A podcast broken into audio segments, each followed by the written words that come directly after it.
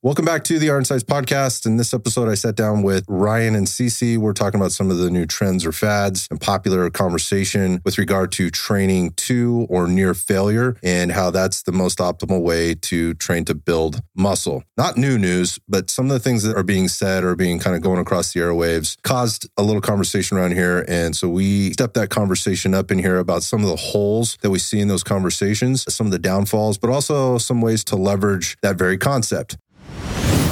Also, in this episode, you're going to hear us talk about our two programs that are online. We'll call them our self guided programs. That's RDF Strong and RDF Max. If you go to rdftrainonline.com, you can read about our online programs and check out kind of some of the details there. But when you get there, what you're going to find out is RDF Strong is our most popular strength and muscle building program, which has a lot to do with today's topic. And it's a four month program. It goes through building some skill, then building some muscle and strength and capacity. It's all periodized and it's all there for you in some templates as well as some videos, instructional videos. You have access to the team. And uh, if you go to rdfstrong.com and you use the code STRONG20, you're going to get 20% off. You'll also hear us talk about Max. That's our most popular strength, power, and athleticism program in terms of being a little bit stronger, a little bit faster, a little bit quicker, a little bit more explosive on the court, the mat, wherever you are in life. If you go to rdfmax.com, you can find out a little bit more about that. Similar to Strong, but I would call it like the graduate or level two program to, to the Strong program. If you go to rdfmax.com and you use code STRONG20, we get 20% off there. Again, that's rdftrainonline.com,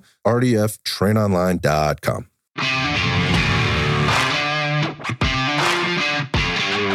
Welcome to Iron Sights. This podcast candidly seeks to create opportunities and deliver impact by sharing the experiences and wisdom of successful entrepreneurs and thought leaders who unapologetically aim to win in health, fitness, business, and life. I'm your host, Scott Howell. Welcome to Old School Meets New School, Tradition Meets Innovation, and Imperfection Meets Excellence. Thanks for listening and enjoy the show. Yeah, fitness trends, right? There's a There's always something. God, it's tough to keep up. I mean, I, I, I mean, I lose track super, super easy on this stuff. Um, but somebody's always reminding me or sending me something. Go, hey, what do you think about that? Thank God for that because I don't have the time to try and keep up. And then it's interesting. Sometimes I'll get it like right at the beginning, and I go, "Oh, this is weird." And then, and then all of a sudden, like a couple weeks later, it starts just showing up in my feed, or other people. All of a sudden, everybody's seemingly talking about it, and then we are like I feel compelled at that point, like, okay, we should probably address this because it's kind of becoming a popular topic. I'm sure people have questions, and if we can provide direction, and I like to get into those discussions in here because oftentimes I learn stuff from you guys. You know, we're doing that to try to keep my finger on the pulse. So there's a few that are going on right now. I want to talk about this business of training to failure uh, rep ranges doesn't matter how many reps and such you do. It's more about just training to failure. I think it's led to some. I was certainly confused by it. I didn't really get it. I know there's been a couple of studies out there, but I think they're very vague, and a couple might even be. A couple, I think, is actually being generous. It's not very many at all uh, yeah. that that have caused like this stir for whatever reason. Now everybody's all fired up and wound up about it, and it's all over the interwebs. What yeah. what can you tell us, Ryan? I mean, you're more you're more on top of this stuff than I am. Well, I think there's people running a lot with. There's been a couple studies that show, you know, you can build muscle with any rep range from five up upwards to thirty, as long as you're training close to failure within that two to three reps in reserved or, or at failure. So I think people are taking a few studies, um, which people love to do, and changing their whole training protocols, their whole training splits, their whole training, um, and especially if they feel they're an evidence based coach or an optimal coach. They're doing this with all their clients. Everyone's just training to almost cl- close to failure in every single block of their training. So I'm seeing that a lot. Yeah. Um, where's this coming from? Like, so I see the influencer thing is um, is interesting to me on the fitness side of things. It goes through this like cycles, mm-hmm. you know, and you see things pop in and pop out.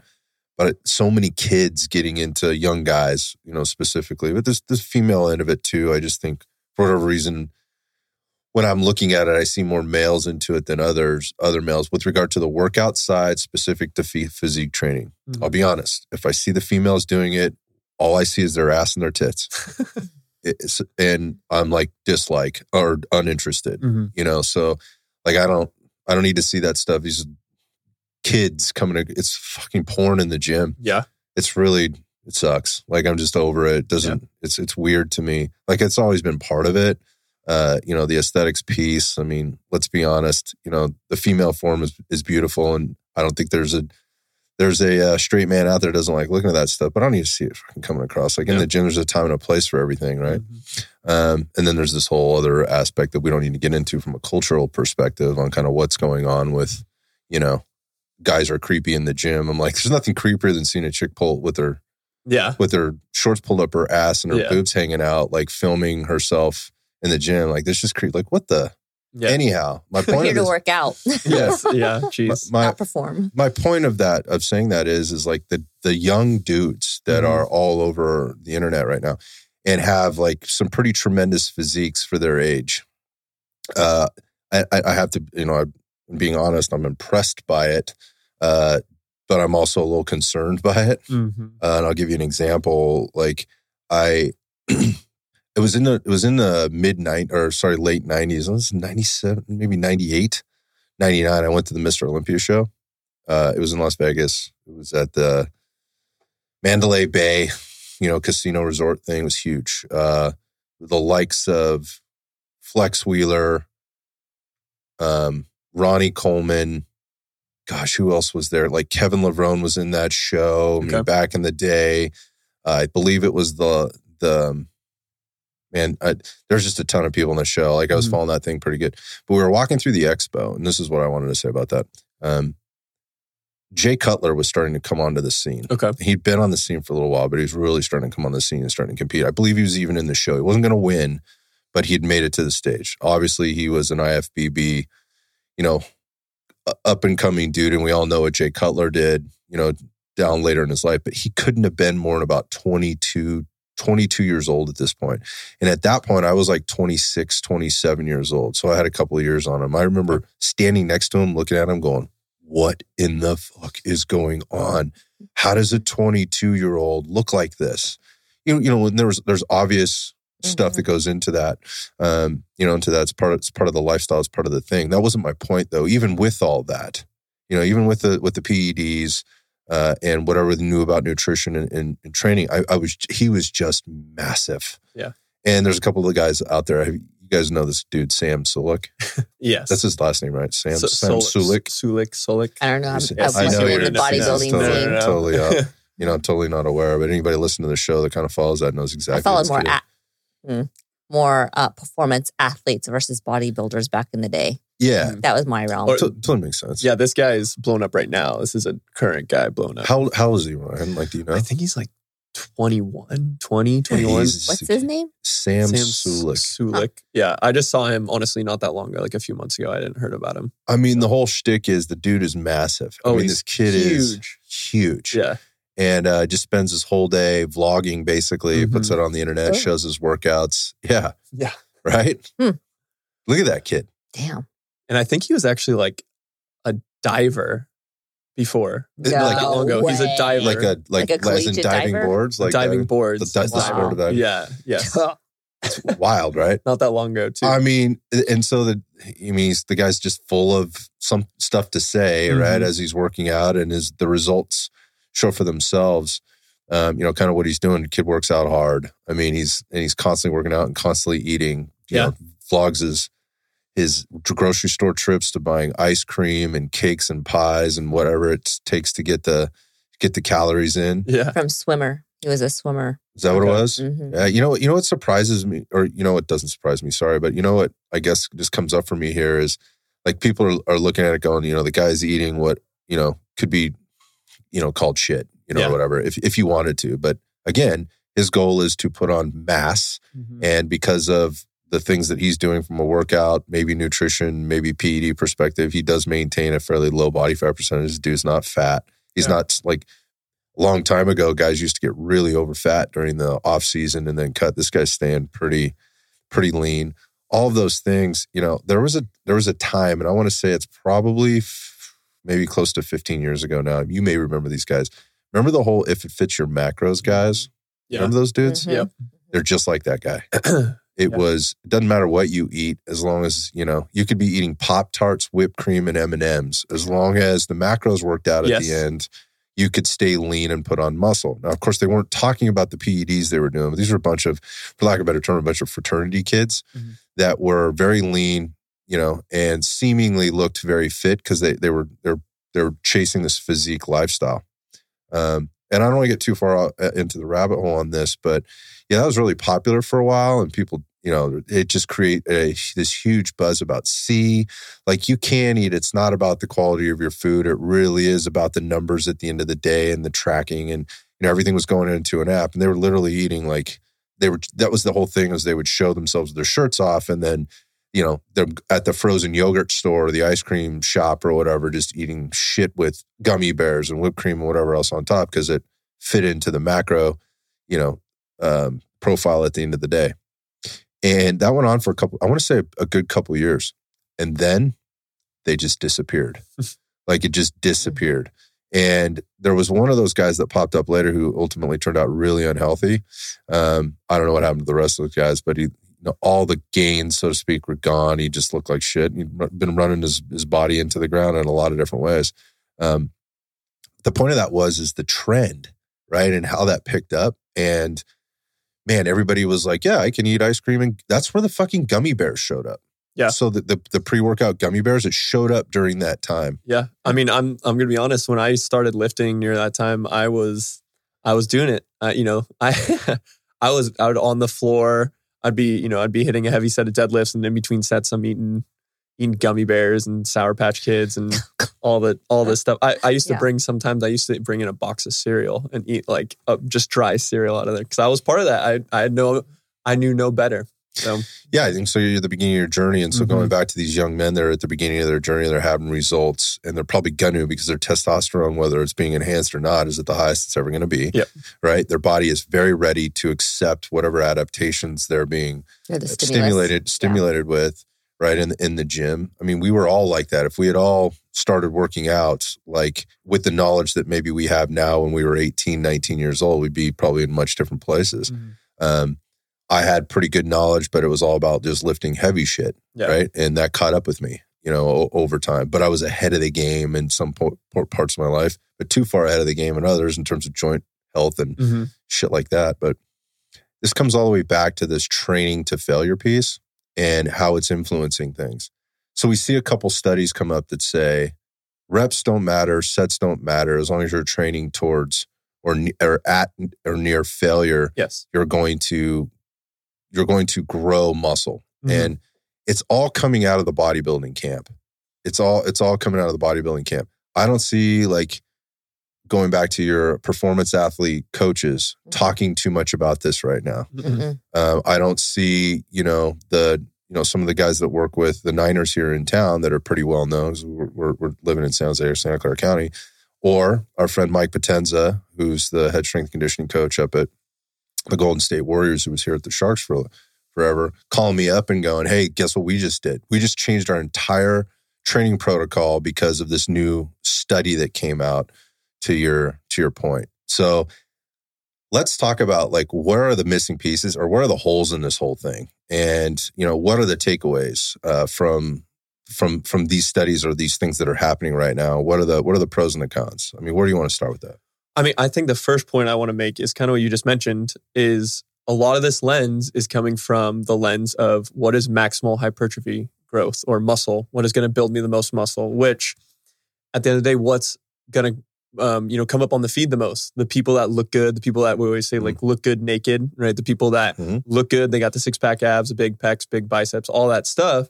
And so this training idea, this is from the lens of purely what's going to build the most mus- muscle hypertrophy.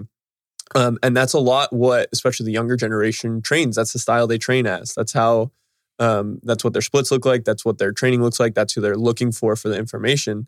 When really in reality, like, yes, who doesn't want to build more muscle? I want to build more muscle. You, you look better, you feel better. But a lot of the nuance there is, I, I can think for myself when I trained that style for a long time. And then I tried to go play basketball, and that was my one of my first loves was playing basketball. And I felt like shit. I couldn't move. I had no um, dynamic control of my body or mobility or anything, right? So I think there's a the first thing is there's a lot of nuance of that's not the only goal that everyone should have when they're training in the gym. It's just how can I build the most muscle possible? Yeah, I think that's a huge point. Like muscle is important, right? And it should be part of the plan, but doesn't it's not all of the plan. Yeah. How are we to find so what is the goal? And more importantly, why? Yes. Right. I, I'm building this muscle as a means to stand on stage in board shorts or bikini. Yeah. And and you know, be judged based on how much muscle I have in my frame. Totally different goal than Yes. I need to be strong in order to uh uh sorry present and compete in an event like I don't know a triathlon uh the tactical games the Yes. CrossFit games you know so obviously it's it's very very different but we take these things and we run with them Mhm. and all of a sudden it's become you know doctrine you know it literally overnight that this is what we have to do and a guy like you know we were just talking about the Sam Sula cat uh, no disrespect I think Yeah. it's great but if if he jumps on that train and says this is the best way to train guess what all those kids are doing? They're all doing the same thing. Yes. we'll see where it ends up. But that, I, I think it kind of comes back to like how do we define fitness? Mhm. you know what are what are the goals that that we have you know and where does building muscle fit into that goal? And how does it fit into that goal? Specifically within your training program you know because there may be periods of time where i am focused more on hypertrophy there should be period there should be a period of time where i maybe focus more there then it's more strength then it's more capacity then it's more hypertrophy then it's more strength then it's more uh, excuse me capacity. We may be cycling through these things. The power component maybe shows up there. There's an endur- muscular endurance cardiovascular endurance component that shows up there and that strength component maybe moves further down the priority list depending on where we are. But if we're cycling through all the time all so those different domains of fitness then this little thing we're talking about this little trend we're talking about right now doesn't really fit in so great Mhm. uh, however, if your goal is just purely bodybuilding, bodybuilding, bodybuilding, and you're not cycling your programming and it's purely hypertrophy, hypertrophy, hypertrophy all the time, um, I, you're you're I think you're going to run out of gas at some point, anyways. And you're going to, when I say gas, I just mean you're going to find yourself limited. Yeah, there's just gonna be a diminish of return for Yeah. the effort that you're putting out. Mhm. Yeah. So, I mean, that's another, I mean, that's another thing that I, I sort of look at here. But, you know, like what, what are they talking about here when they're talking about like, look, just train to failure or at near failure and you're going to build muscle? Is this a new concept? No, it's not a new concept. but again, it's like most things when we finally find a study that starts to support something, even if it's not the um, the meta analysis of the global body of work, it's just a couple studies that support it. People run with it. But you know, people have been training to drop sets and failure and you know crazy amount of fatigue for a long time, which again is clo- is different than training close to failure. Right, there is Yeah, but- nuance there. Yeah. So let's talk about this. Sounds like semantics. What do you mean? yes, What do you mean? So I, I mean, you know, the the the person who's in support of this would say that they are very aware of what their failure feels like, and they're getting they're dipping their toes close to it, but they're not actually going to it. Which I think they you know they could argue that some of the issues that come with training to failure they're trying to avoid. But I would argue um, one of the biggest things is what does your failure actually feel like what like? does that even mean? I Yeah. even just saw a study that people, even with RPE, even more experienced lifters, still miscalculate their actual RPE when they're when they're actually um, tracking like meters per second on, on the bar and what their actual performance is diminishing, what they feel their RPE is, or how many reps they feel they have in reserve. It doesn't actually improve that much, even with experience. So if you're saying like, oh, I, I know I could have done this for 12 reps, so I'm going to stop just shy of that for you know for 10 reps. Are you? Is that really what you could have done? You already made up your mind failure? ahead of time? Exactly. Okay. So, and that, you know, and again, there's always what's the nuance of this? Because there's people running in all different directions with this data. People find a body of data, they don't know how to interpret it, and then they run different directions. So I think one of the issues is people saying that there's no, there's not a whole lot of um, reasoning for tracking and progressive overload and these um, progressive plans where you're actually having goals of rep ranges as long as you're training close to failure. But again, what does that look like week to week? How does that Mhm. actually feel? Do you actually have a good understanding of that? What about these other physiological factors of like, okay, maybe that failure last week, you weren't tracking that, but you had shitty sleep last night. How's that going to affect you training to failure? How is you training to failure or close to failure today going to affect your CNS and your output for the rest of the week? How's it going to affect your other training days? So I think there's all this nuance that you can't just run with this like simple training um, technique and that dictates everything. The, a thousand percent, those are all really great points. Yeah, it's two things could pop up for me. First, I think it's really myopic. Secondly, I think it's very vague. Mm-hmm. We, we, we haven't we haven't really identified anything in terms of like what's working and what do we know works versus doesn't work specifically for us, right? So what we know that training to or near failure builds muscle and strength. This is not a new concept. So again, the whole thing around you know it's not about reps and sets. Well, it is if you're trying to stay organized and understand what at or nor near failure actually means for you Mhm. in the context of whatever the modality workout period uh, you know period within your programming is and that's that's the important piece to understand here because whether it was 12 reps with a with two RIR two, two reps in reserve Mhm. or it's 12 reps you know with an RPE 85% right you have to know what that is Yes. and the only way to know if you're actually hitting that or not is to go to failure Mhm. right? You have to go to failure to to understand what that is. So if you're just going, you know, about your day walking in like I think I was near failure. Like it got hard. What is hard? How do you measure that? And how have you measured that over time to understand what really hard is against all these other maybe subjective things that you're you're you're talking about there with regard to, you know, sleep, nutrition, fatigue, recovery, the, you know, the fitness to fatigue model, um, you know, when we start to look at that that minimum effective dose Mhm. and this goes back to kind of what you were saying before. Oh, but it's backed by science, and this is how to do it, quote unquote, optimally as a bodybuilder. Yeah.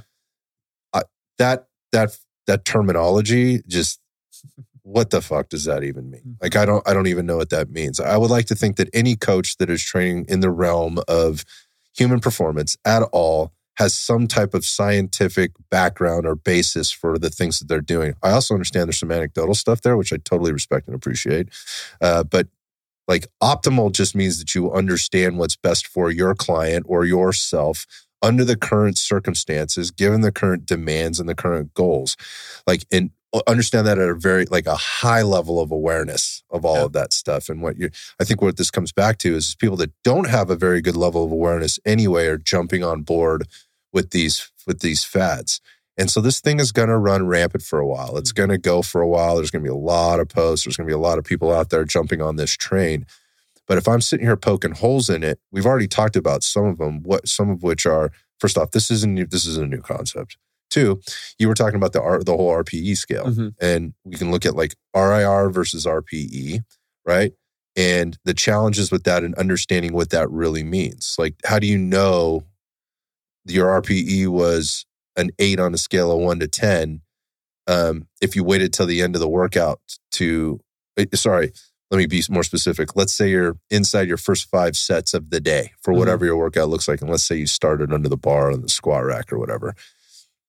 And you got to, you know, and you have this whole leg workout, you know, planned in front of you. You get to set number again. Well, let's say you're doing like a five by five, right? And you're you're working. You're supposed to be working at an RPE of eight, you know, or 7 or Mhm. whatever the hell. It doesn't matter. Yeah. Right. And you get to set number three, right? And you go, man, that was that was. I think I'm right about that. Whatever my prescribed RPE is for for today, and seven. And then you get to set number four, and you're like, oh, that was that was a little easier. I just did the same my five. Yeah. And I kind of felt more like still looks like a seven, maybe a six ish. Maybe it's not as much. And then I get to set number five, and the weight still feels a little bit like you're you're basically trying to guess, you know, kind of where you're at versus. And it, my my point of this, I guess, talking about this is like RPR RPE to RIR and the reps in reserve. If I get into that bar and I'm doing, let's say, you're going to do a set of ten with two reps in reserve, right? Or set 10 to 12 with two reps in reserve. So you're getting somewhere in this zone, right? And maybe it's maybe it's 9, you know, maybe it's 8, maybe it's 10 inside your rep, you need to be getting around 10 to 12 repetitions. That's real-time measurement. Yeah. Because as I go through my sets and I keep getting underneath that bar and I have a high level of awareness, then I'm I'm dropping into on set number 3 and on the last set I did 9 right? And I guess that to be two reps in reserve. If I get to nine again, then I was wrong on the first time yes. around, Yep. Yes. Yeah. right? Then I, I, I was I was nine. I was wrong on the first time around, and I should be hitting more like eight, hmm right? And if I'm not hitting eight, then that means I'm not working at if you start to try to calculate that across to your RPE, Yeah. I'm not working at that level. Yes. So again, I think one's real time versus one is like post, you know, workout evaluation. And I think people get confused there. But this comes back to you got to know what failure is. Like what is failure for you? Yeah, Well- and that's where the tracking comes in Yes. as well. Exactly. And So- I I had made a post about this, um, it feels like maybe a couple months ago, but the difference between RPE and PRE. Mhm. So RPE is rate of perceived exertion. So that's very subjective. That's how the weight feels. But um, PRE is perceived rate of exertion, which doesn't feel that different, but it's more, it's objective. It's more based on data. You know, you can use, there's apps and different devices that track the actual meters per second of the bar. Mhm. Um, or you can get it from your coach or someone watching the lift. How does the bar look appear? It's moving, um, speed, how your fatigue look. Because RPE is so, which is again just directly tied to RIR, which is tied into training close to failure, is so subjective and so there's so many factors that go into it. Are you stressed at work? Are Mhm. you are you um, in a state where you're feeling generally kind of fatigued and maybe you're just not about that training session that day versus actually you know it's going to lie to you and actually you can actually do more. You can actually load it up more. You can actually um, you know train to a higher degree but sometimes that gets lost when you're just trying to go oh is this close to failure? Is this close to that? And that's where tracking you're tracking progressively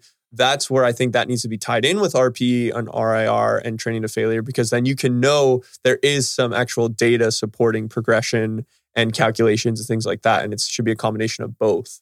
A nuance between both. Hundred percent. The smart, the smart athlete and the smart coach are tracking other things too. Again, like that subjective data. You know, Mhm. like sleep, nutrition is also could be objective, but also subjective. Depending on how you're looking at that, all those things go into because they're all going to play into what is failure and what isn't failure. They all everything matters. So yeah, I uh, other holes that come into this are if uh, that's all you're focused on all the time, what are you leaving out of the mix in terms of maybe a when I sit when I look at like fitness, total fitness instead of just hypertrophy?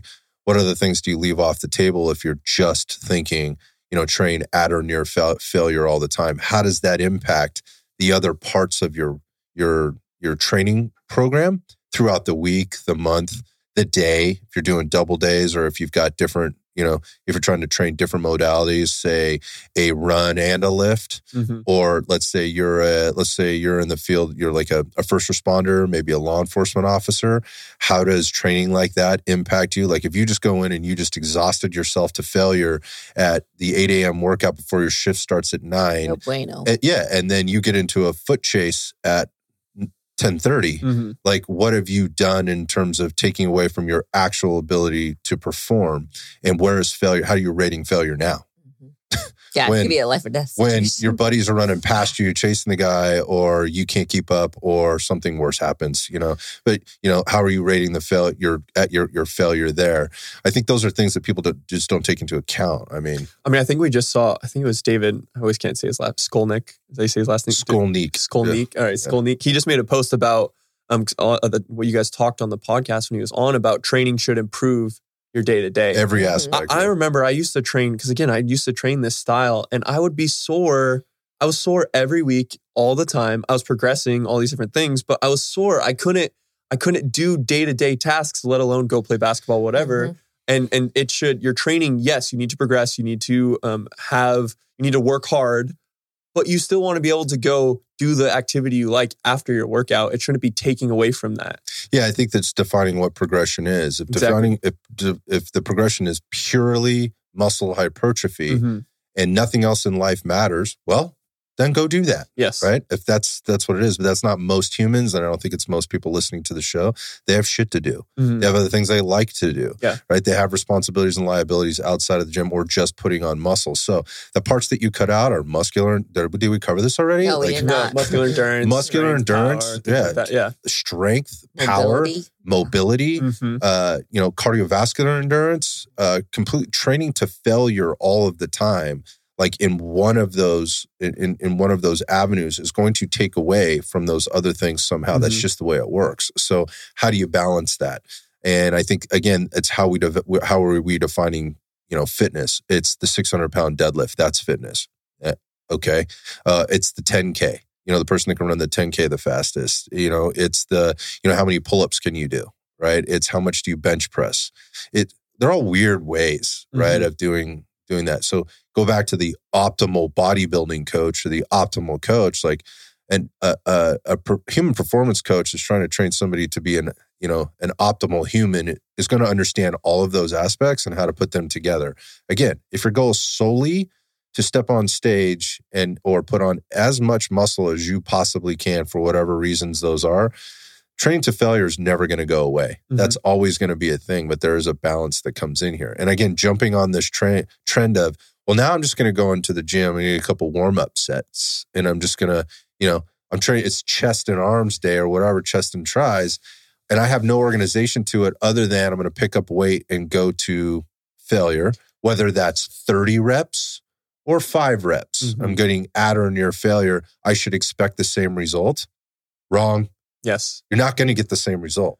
Well, and I think again, there there's takes the nuance of like one, it's negating what do other attributes of fitness to those train, and then two, your ability to get close to failure, which we've already talked about. But if you, yes, maybe you can build muscle with doing sets of five, but um, uh, one of the big keys that we're trying to get with that is you're also developing strength. So if your goal is to develop strength in addition to that, you can't do sets of 20, even if there's data to show you can build muscle at that. You have to do sets of three to five, one to five, right? You have to load, Mhm. lift some heavy shit, right? You Well- have to get stronger to get bigger Exactly. you have to yes. doesn't necessarily work exactly the same with the ratio going the other way. You can Mhm. get stronger without getting bigger. Um, and I think that's where you're going with this. And I, I just wanted to pause in the middle of that and go, just so people understand where we're going with this. Like, if you intend on getting bigger, you have to get stronger. Training strength is a prerequisite to getting bigger. Yes, exactly. And I think on the other side of the spectrum is there's people again that rep ranges don't matter. You're training close to failure. Um, you know, all the whole rep ranges we are given for domains of fitness is kind of bullshit. Like I think a lot of people are t- er, are taking it to that. But hey, if you want to train, if you need to train muscular endurance, that's also an attribute of fitness. So you need to train higher rep ranges if you want to be able to, I don't know, cycle up the hill that you need to have More capacity, capacity. to right? More capacity, more ability to deal with metabolic stress and these other factors outside of just do you have a bigger muscle or not? There's more nuance there. So, mm-hmm. Yeah, I think so. As we- you started getting into that particular end of it with regard to like what else am I am I trying to train or what else am I trying to get out of it? Mhm. When training at those lower rep ranges to failure, you're putting higher demands on your body in a couple different ways. And There's going to be a couple of prerequisites to that in my mind. One is skill. You have to. You're going to have Form. to. Yeah, I mean that bench press is a skill, right? The deadlift is a skill. The squat is a skill you're going to have to be really good at those things. And if you're not good at those things, again, jumping on this trend going, oh, well, I'll just go to at or near failure. That's one of the upsides to understanding what RIR is, Mhm. right? So that whereas RIR, RIR isn't going into where I collapse to the ground, right? Yes. Again, going back to my eight to 12 rep range uh, or 10 to 12 rep range example a little while ago, it's going to where I can't perform the movement efficiently or effectively any longer. And within that, it means maintaining mechanics, you know, Mhm. proper mechanics, uh, tempos, um, uh, speed, if you want to kind of look, tension yeah, the body. cre- all of yeah. the yes. all of these things, Yeah. right? So that is that is also skill, and you are fatiguing at different levels in your energy system, yeah. like plural, Systems. Yeah. through through that process, right? And so muscular endurance is important Mhm. right? Uh, neuromuscular uh, fatigue is a thing when we start to get into like what is the nervous system doing? How is it responding to you know what you're what you're putting it through right now? What is the cardiovascular system doing in terms of helping you to replenish oxygen, blood, fluid, uh, take out waste products, bring in you know nutrients during those things? And so to boil it all down to just go towards failure doesn't make a lot of sense when we're thinking about this. Well, and I think, you know, again, if you're looking at this as even if you're a young high school kid and you're wanting to build muscle, you still need time to build up your connective tissue to Yep, be able tissue to, quality. to tissue quality Mhm. before you can go train to failure or you're looking for injury at the Yep. at the start of that. It, it's Um, going to shut you down. yeah. Exactly, right? So I think on the other end too is you know, why I think we go back to yes, you cannot it's not only you build muscle in the rep range of 6 to 12, but why I l- still like that range 6 to 12, 8 to 12 is because I find that's a nuanced range of it's heavy enough so people can feel some load, feel some stimulus, but it gets rid of some of the variability of like these higher rep ranges of are they actually working hard, right? Because it's funny in our group classes sometimes our, our more beginning group classes here when we go drop down, sometimes we'll drop down to five reps. And a lot of times, a lot of the participants are like, oh, this is such an easier workout. No. And I'm pushing them of like, I could do one rep because I'm an experienced lifter and be completely gassed, drained, Mhm. worked, right? But they think, oh, it's five reps, it's easier. Oh, it's a little bit heavier than I was working, but they're not working close to failure or to a level that is going to recruit any kind of adaptation. So I think that's where you find, okay, that six to 12 rep range, it's not just that that's the magical rep range that builds muscle and these other ones don't. It's generally kind of more foolproof working around all these nuances, right? Uh, So- uh, absolutely. I mean, you just nailed it. That is a really great example because what that does is it really articulates the disconnect between people understanding what these fundamentals of resistance training and progressive overload actually look and feel like. You know, what is intensity, volume, frequency? Um, how do I adjust those those things? Like what you know in terms of total volume to total intensity? What does that mean? Because that's what we're talking about there. Total volume of work in our in our uh, in that that workout or, or sorry those group workouts where we're Mhm. dumping things down to five reps is much less. So that means you should be working way fucking harder Yes. during that time, right? Yeah. We're increasing intensity. Mm-hmm. Again, for a lot of people li- listening, they're going, "Yeah, duh." Yeah, but people don't get that, and No. so you just give them five reps on a on a te- workout template, or they see they pull that off the internet, or they purchase this program, whatever, and they don't understand how to apply those five reps or what the nuance, if, as you put it so many times, in between there is. Like, what should they be doing? What should they be feeling? How hard should they be working? And how do they know if they're working hard enough? That's where things get lost. Mhm. And so we take these studies, as like you're saying, and we just go, oh, here's the answer. People just want to know what the end state's going to be. If I just do this, then it equates to this. No, you're leaving out tons and tons and tons of stuff, right? And again, we can call it nuance, we can call it science, um, we can call it facts, you know, whatever. We can call it some anecdotes, even, you know, if you start to dig into there a little bit. The bottom line is they don't, they're not making that connection. All they're seeing and hearing is, is like, oh, go to f- at or near failure. But what is that, right? And anytime you're training or even talking about training at or near failure, you have to also be talking about what is recovery? Mhm. How long do I rest in between in order to be able to go back to that again in the same workout or in the same training cycle Mhm. so that I can maximize the benefit of what it is that I'm doing? So we we we, we use this, you know, kind of this um, mantra of give yourself the the the minimum effective dose to get the maximum effect of what it is that you're trying to do, the maximum result. People don't understand what that is. And again, like again, that that relationship between I've done this, I I know I've worked this hard, I can measure that, right? I've tracked it, I understand what that is.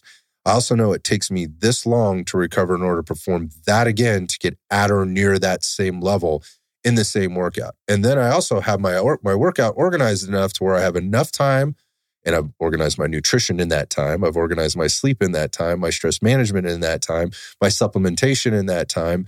All of those things have happened in that time in order so that I can revisit similar or different movement patterns or intensity levels for that same same muscle group. Uh, we used the squat as an example earlier to be able to hit that again and still get the training effect that I'm looking for, which is take it a little bit above threshold, then give it some time so that it recovers back beyond where threshold was before. And we constantly go through this progression. So people don't understand what the progression is, what progression really means. Progression doesn't mean just go in and throw more weight on the bar every time.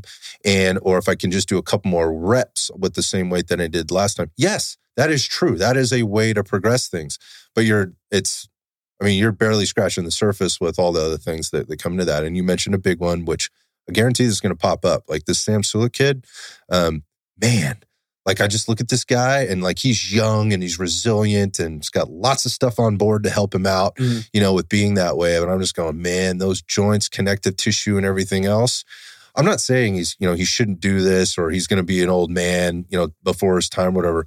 I'm just saying, my gut's telling me, my Mhm. experience tells me, like, you're asking for it, dude. Yeah. Like, there's, At there's, some point. there's a lot going on Yeah. there. By the way, It God, what are his, so what does his insides look like? What is how does his guts feel every Oh, day after eating God. that stuff? That's I That's don't even want to think about I, it. I just I, I watch him going through the grocery store. I'm like, Jesus, man. Walking to the grocery store, by the way, panting, but Yeah. half the time can hardly catch his breath. Yeah, it's interesting. Yeah, it's interesting to watch it happen in that phenomenon. But what the the, the lengths people will go to in order to get there. Yeah. you know, I'm sitting here uh, listening to the conversation, and you know, one of the things that's popping into my mind is the fact that you know, you have to be so in tune with what you're doing, why you're doing it, how you're feeling during, and then how you're feeling after in order to really understand, I mm-hmm. think, all the intricacies and nuance to training and programming. And there really is a lot. And I think, you know, we're talking about young people at 18, 20.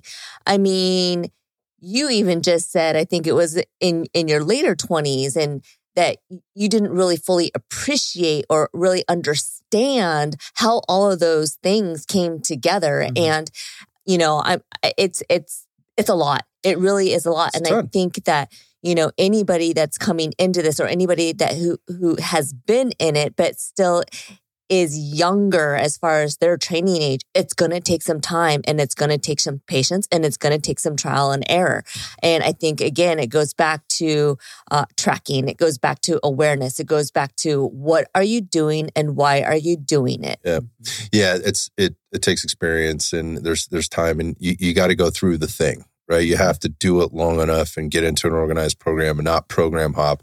I just had my friend Johnny on uh, a couple weeks back He's an active special forces operator dude. Uh, and we talked about the fitness aspect, the basically the selection process, you know, having to get fit for that, what that really meant, how he did it, uh, where he went to get his programming, and then how he continues to stay healthy and stay fit in his current job, as, as tough as it is. And the reason I bring that up is because what he had what he learned along the way because he got into this a little later in the game than most people do in a much different way. It's really interesting episode if you if you haven't listened to that just how he got to where he's at at the unit he's at. It's way different than any uh, any pathway i've heard or that you would typically hear. The, the point of that is, is he was very mature in his approach to training himself. And and he purchased programming from somebody that that's what they do. They prepare people for the selection process. And his experience with other guys, like in his own process and kind of watching them program hop and not staying in things very long at all because they were going off feelings. Right. And like, oh, it's not working for me. But his point was, was like, how do you know it's not working for you? You haven't done it mm-hmm. yet. You haven't even done the thing yet. Like you're, you haven't gone down the path long enough to understand whether it works or not. You're making an emotional decision or you're getting squirreled. You know, you're just yeah. you're being distracted by something else, which is eliciting a feeling and a in this knee jerk reaction. I'll go back to what I said. Our buddy Mike Potenza up the Golden State Warriors is not knee jerk reacting to anything that's no. coming out on Instagram right now he's going to look at it and he's going to be aware of it, but he's not changing Steph Curry's strength and conditioning mm-hmm. program. no, based on this type. You're of talking shit. about million dollar athletes. Yeah, you don't want to blow them up. Plus, he's smarter. you're blowing up your job. Wait, he's a brilliant dude. Yeah. And yeah. we could take this any direction with anything in health and fitness or anything, honestly, anything science related, but of not taking a few things, a few studies that come up that can support anything that there might be some truth to, but it shouldn't throw everything out with the bathwater, right? That's how you say it. Yeah. Um, um, anyways, that it shouldn't change your whole training protocol. It shouldn't change. Right. It shouldn't one. It shouldn't change the other data that's there, right? There's still nuance and there can be truth to other things, but then true.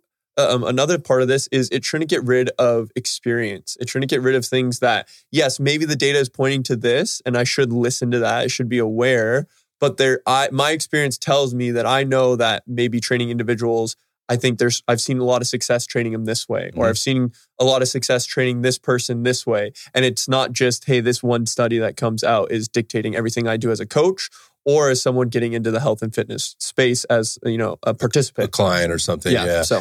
yeah i think that's a really good point i think that's you know when we put together our programs is one of the things we were thinking about like our our online type stuff because mm-hmm. it's easy for us to do it here we're in front of the people right? We literally have hands on with our clients. And so the programming piece just makes a lot of sense. And clients don't have to worry about it because we're literally walking them through it and then giving them the homework when they walk out the door, uh, both physically and verbally and all of those things. Eh, you know, when we started to explore more of the online stuff, we're like, look, how are we going to help people? Because I can write them a, a workout, but it won't mean anything, and it won't. They won't get the the benefit of this if they don't understand the nuance and the things in between. How do I do that for that participant who wants to learn but also doesn't have a background in you know exercise physiology biomechanics functional anatomy any of that stuff. How do i do it without boring them but also educate them so as they go through any program they go through going going down the down the route or see stuff come up on the interweb or wherever else, they can relate to it and to their own training program. And so that took a little bit more work and cost us a little bit more money to kind of put the, the content together on that. But that's where like Strong and Max come in because these are these periodized programs. When I say you haven't been in it long enough to understand anything, they're literally like four months long. It's mm-hmm. there's a drop in the bucket in terms of your like your fitness journey. Mm-hmm. And it's a very small investment of time when you really think about it. If you think of the longer term, if you're like, look, I've been program hopping or I've been doing these things for a while, I'm not really liking the result I'm getting, or I'm not getting what I think I should be getting, or I think I need a little bit more education so that I can get more out of what I want to do and what I'm currently doing or want to do in the future. That's really how those programs were sort of put together. And you know, that's why I really that's what I probably the thing that I'm most proud of in those in those those programs it's not the workout itself. Just take mm-hmm. all the shit in between and you can apply it to your own workout, quite mm-hmm. frankly. I mean, the workout templates and workout templates, this is not hard to do. It's movement patterns, right? It's just put some things together, put it, make it, put it in a way that's sort of accessible to people. You know, if they don't have a lot of equipment, you know, like here's some basic stuff you can do. But that's where that's where Strong and Max came in in terms of that periodization and teaching people the things they need to know about RIR, RPE, mm-hmm. PRE, right? Yep. Uh, rest and recovery, and that subjective and a, how to measure the subjective and objective data to make decisions about your own training program going forward. So when this shit hits you in the face, like what we're saying, we're talking about with the internet, like right now, they're like, where does this fit into what I already know, not only just in general about as a participant, but as an active participant in my own program? Well, I was just going to say, as far as Strong and Max, I, I think more uh, people that I've talked to that have gone through Strong, they've gone through Strong a couple different times as well mm-hmm. because mm. of the nuance, because of the inner workings of the program that the first time they've gone through it, they understand and then they go through it again and they're still building upon what they built upon the first time. Mm-hmm. So, I mean, I've talked to two or three people that have gone through it two or three times yeah, and then they've moved on to, and then yeah, they've gone on to Max. So, yeah, I know. Yeah, he did. And, you know, I think you may have been irritated with me because I pushed you to keep doing it. Like, this is like kind of a full disclosure. Like, I really pushed Ryan. So, look, man, I really want you to go through this program. Mm-hmm. Keep, keep going through it. Not because he didn't know what he was doing. That's ridiculous. Because I really wanted him to feel what we were trying to put out there so that he could articulate it better. And also, I knew it would have helped based on what I knew about his history. I really felt like it was going to help him in his journey so that he could then apply what he already knew even even that much more. And it's not that the the program did that for him. It was him staying inside a program mm-hmm. long enough to understand for himself what worked best for him to then be able to like articulate it or whatever else to somebody. And maybe you want to talk to that experience. I mean, that's that that was kind of my push. I go, I think Ryan's going to really benefit this if we just keep him in it yeah. long enough because you had been program hopping for yes. a long time. Yes. Yeah. Well, and I mean, for myself, I'm honestly pretty ADD in general. So I um, you know, I get really into something, then I get really into something else. So when I apply it to my training, that was hard for me for a long time of just doing random movements that movements that felt good. Even though again I knew these nuances and I applied them a lot to my clients, I didn't always apply it to myself. So I feel like in these past few years, probably past four or five years in my training history, and then definitely since I've been here with you guys, of my patience in my training blocks, my patience in feeling out what I'm trying to accomplish in the movements, letting settling into a program. And then I can know that I'm gonna ramp up, I'm gonna work once I get more of a feeling um, has changed a lot, not just in my honestly my my training um, uh, uh, how I implement it, but honestly, a lot of my patience as a person, as a human, as a husband, um, mm-hmm. is that things can take time. I don't need to rush to the end result. I don't need to rush to get through this program or go to the next thing or get to this number. I know that if I just keep my head down and slowly stick with it, that I'm going to get to the results that I want. I just have to trust the process. Um, and I think that's what a lot of people, especially when you're young, you know, you're so amped up on all this, these hormones, these and ready to go and and want to take on life that you're so eager to get to this end result. But keeping patience in your training, um, and again, it's a good life lesson for keeping patience of just keeping your head down, trusting the process, not needing to get to where this person who's been training for 10, 15, 20 years, mm-hmm. where they're at, especially by um, starting it with all that's around of PEDs and things like yeah. that, running to that too soon. But having patience, trusting that you're learning how to move, learning how to build muscle, learning the nuances, being okay with making some mistakes, growing from those mistakes, and applying that to your own training and then the rest of your life. I think that's where a program like that really teaches you. So. I, I, could not agree with you. I mean, that was an excellent explanation. I think, you know, for those people that really dig into the training side of things, they're not only ADD, but they're also OCD. Mm-hmm. And, mm-hmm. you know, to some extent, I mean, we all are about our own programs to, yeah. to, to, to an extent. And that in, in this case, it's, it's, it's helpful, you know, because you, you can't that not so much the ADD when it's early on, but mm-hmm. once you start to learn about what all the things that you just said, it just, like having that plan in front of you just makes sense. Like I don't have to think about it. I trust it. Mm-hmm. And I know, like, if I just do this, let me just get through today because tomorrow will be there when I get there. Right. But if I get through this today and I do it in this way, it sets me up for tomorrow. It sets me up for the next mm-hmm. day. And it's there and I can see it out in front of me. And so if I ever have any question about, like, what the hell am I doing and why am I doing it? Like, you can look in the past and go, oh, well, that's where I was over there. And here's where I am now. And I can look forward and go, you know what? If I just keep doing this, it's highly likely because I remember two months ago when I started here, I was really anxious or mm-hmm. really like, you know, just like ADD, like yes. I, this is not working or it's yeah. not hard enough. Mm-hmm. And so going back to like even what we were saying before, I mean, like those programs, any program, like specifically as it comes to strength and hypertrophy, you should be looking at that, you know, again, how it's put together. And it takes time to do this, like build skill, right? Yes. Build strength, build capacity, or sorry, build strength, then or uh, build some hypertrophy, then build more strength or some capacity at the yeah. same time, and then really push your strength. And then guess what? Go back to the beginning. Yes. Work on your skills again, yeah. right? And then get into, hey, let's build some muscle, right? Some some hypertrophy, some really basic shit. Basic shit. Like then let's build a little strength capacity. And then this really push mm-hmm. the strength based on the new muscle, the new capacity, and the improved skill that we have. I mean, it really is a basic formula. Mm-hmm. Uh, but it just gets bastardized so many times again with the program hopping. If you don't stay there long enough you never get to reap the rewards of the work you're you're putting in. Yeah so I, you, you, two word takeaways today. I think one is the, the one that you just said which is patience. So important. And then the second one is is don't like distraction. Don't don't be distracted by this stuff. Uh look pay attention to it. I mean we're going to see some other interesting things. It'll it'll drive some other studies and some other you know conversation around it, and I love that that that happens. But it also bothers me when I see people get distracted, and like you say, just completely scrap what they're doing or mm-hmm. move on, jump on to the new the new train. So yeah, just don't do that. Yes. Thank you for tuning into this episode of Iron Sights. If you enjoyed our conversation, you can support our mission by hitting the subscribe button, leaving a review, and sharing the podcast with a friend. I'll see you on the next episode.